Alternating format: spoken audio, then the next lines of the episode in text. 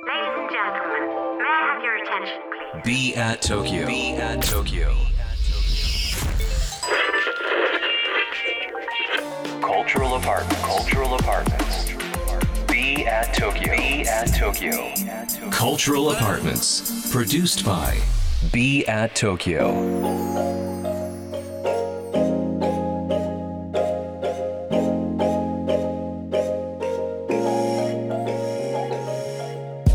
東京プロジェクトマネージャーのパクリナです。東京からまだ見ぬカルチャーを生み出すためのラジオプログラム。 Cultural Apartments produced by BE AT TOKYO。今週はゲストに書道家まみさんをお迎えしています。今日もよろしくお願いします。よろしくお願いいたします。あなんかいつもと違う BGM が流れているぞっていうところで。なんかいい感じの曲が流れて。乗っちゃいますね。これマミさんちょっとこの曲のエピソードがどうやらあるということで、ちょっとお聞かせいただいてもいいですか？はいこちらですね。まあ、えー、エイウィッチさんという女性のヒップホップアーティストの「クジャク」というこちらのアルバムのタイトルを私の文字でうん書かせていただいております。うん。あ見ました SNS とかのはい、はい掲載させておりまですすよね。あのーまあね今ご紹介していただいた通りマミさんって日本のヒップホップ大好きなんですよね。大好きです。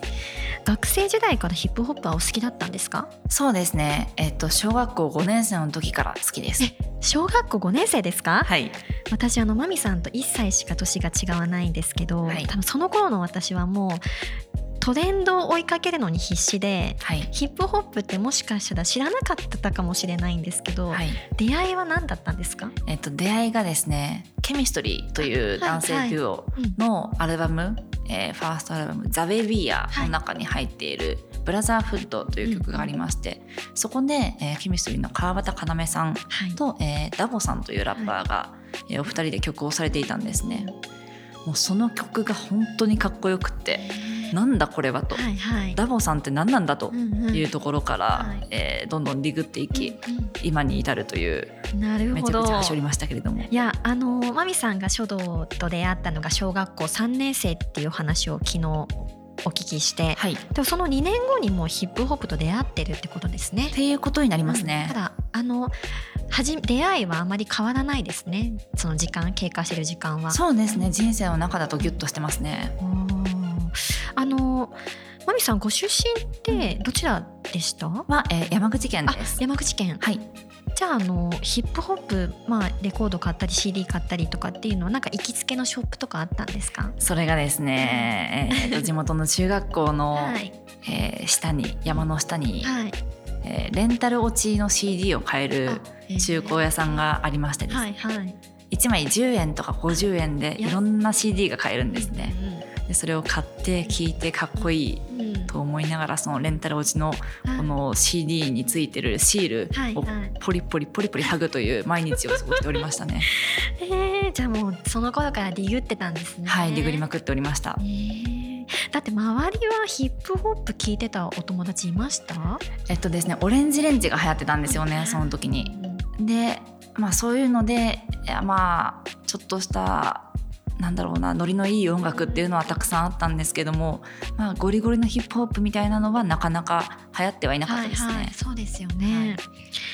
じゃああの上京してですかねあの都内のクラブにもよく通われてたっていう話をちょっと聞いたんですけど、はい、そうですね。うんちなみにどこに行かれてたんですか、そうですね、結構ファミリーが多かったですね。あとはグラッドとかネオとはいはい。かもうなくなっちゃったんですけど、うんそのあたりでよく遊んでました。じゃああのその頃にまたヒップホップとうんまた新しい出会いをして、してはクリエーションに落としてみたいな、なんかヒップホップと書道はその頃からちょっとつながってた感じはありました？そうですね、まあ、幸いなことにそのヒップホップのイベントでライブペイントとしてはい。書道をさせていただくことがとても多かったので、はい。だからクラブイベントでこう音楽に乗りながうんらキャンバスに書くみたいなことはしてましたね。すごい遊び場が仕事場になるってなんはい。か素敵ですよね、いやーとっても楽しかったです、うん遊んでるのに仕事になっちゃってるっていううん。このなんか効率のいい人生の送り方みたいなのを すごいハマってましたね 人生の、ね、生き方のお手本だと思いますよ私は楽しんでましたね。ちなみになんかクラブで大きな衝撃があったっていうところで、なんかどなたかラッパーさんとの出会いとかもあったんですか、あ結構たくさんあるんですけれども、まあ、この中で言うとそうですねゴードさんのライブ、はい。のリリックの強さがかなりぶっ飛ばされましたね。うんうん、いや本当にコードさんのあの強い信念と意志、うんうん、ひしひしと伝わってきますよね。いやそうなんですよ。うんうんうん、なんかもうライブしながらももう目がまっすぐで、うん、心もまっすぐで、うん、ちゃんと全員に突き刺してるみたいなところが本当に衝撃的で、うん、なんだこの表現はというこの思いで 本当に感動した夜をたくさん味わいました。まあちょっとね書道とヒップホップってちょっと対極の位置にあるのかななんて、こう最初捉えてしまいがちではあるんですけどなんかねそこのまあいや実は共通点たくさんあるんだよっていうのが、うん、今日まみさんの話からいろいろと聞ければなと思ってるんですけど、うんうん、このヒップホップカルチャーからマミさんが影響を受けた、まあ、独自のスタイルカリグラフィティというのが生まれたんですよね。はい、うんうん、このカリグラフィティというのが、まあ、そのグラフィティと書道、まあ、ヒップホップと書道みたいな、ね、まあ、同じ視覚的言語芸術と捉えたっていうところで、はい、なんかそこのグラフィティと書道の共通する部分だったり、はい、あのここはちょっと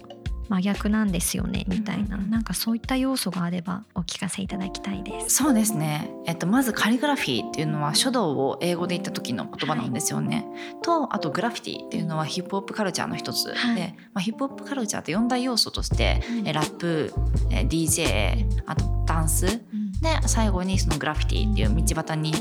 う書いているようなものだったりとかするんですけどもその中のヒップホップ要素の4大要素の中の一つのグラフィティと掛け合わす言葉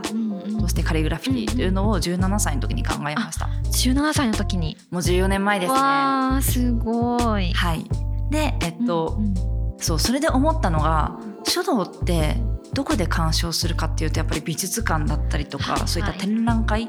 にわざわざ足を運ばないと見に行けない。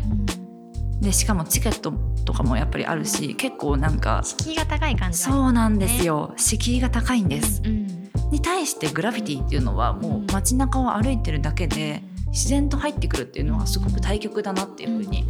思ったんです、うん、わざわざ見に行く芸術と目に自然に入ってくる芸術。書道も目に自然に入ってくるぐらいどこにでも街に溢れてたらすごく素敵なのになっていうふうに思って、えグラフィティに対してすごく憧れを抱いたんですね。でそれではい、グラフィティのように身近に感じられるにはどうしたらいいんだろうっていうことで、CD ジャケットだったりとか、お店の看板だったりとか、なんか洋服とコラボレーションとかいうふうにどんどん進めてみてるっていうところですね。いや本当にマミさんがこの書道をいろいろな形に私は落とし込んでると思います。どんどんなんか書道が街を占領する日も遠くないんじゃないかなってちょっとマミさんの話を聞きながら思いました。ぜひストリートにどんどん進出していきたいですね、うん。うん、いや私すっごい応援してます。ありがとうございます。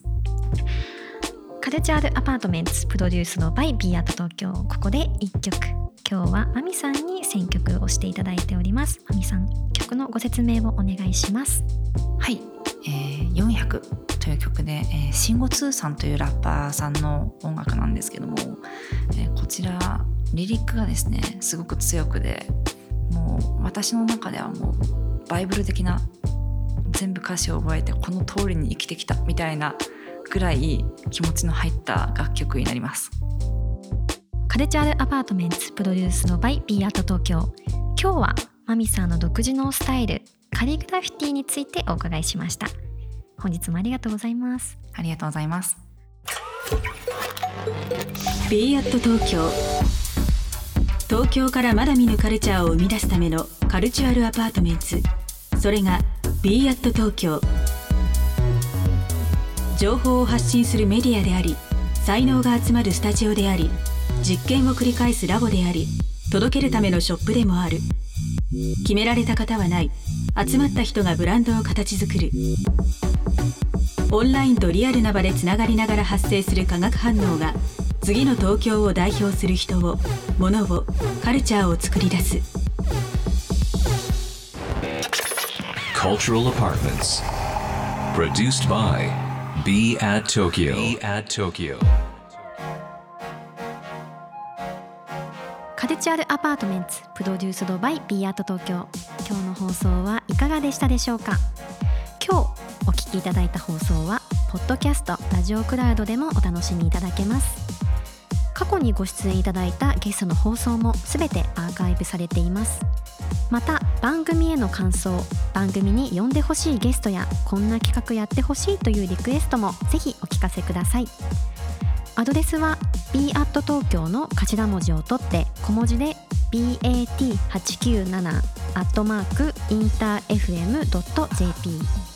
bat897 アットマークインター FM.jp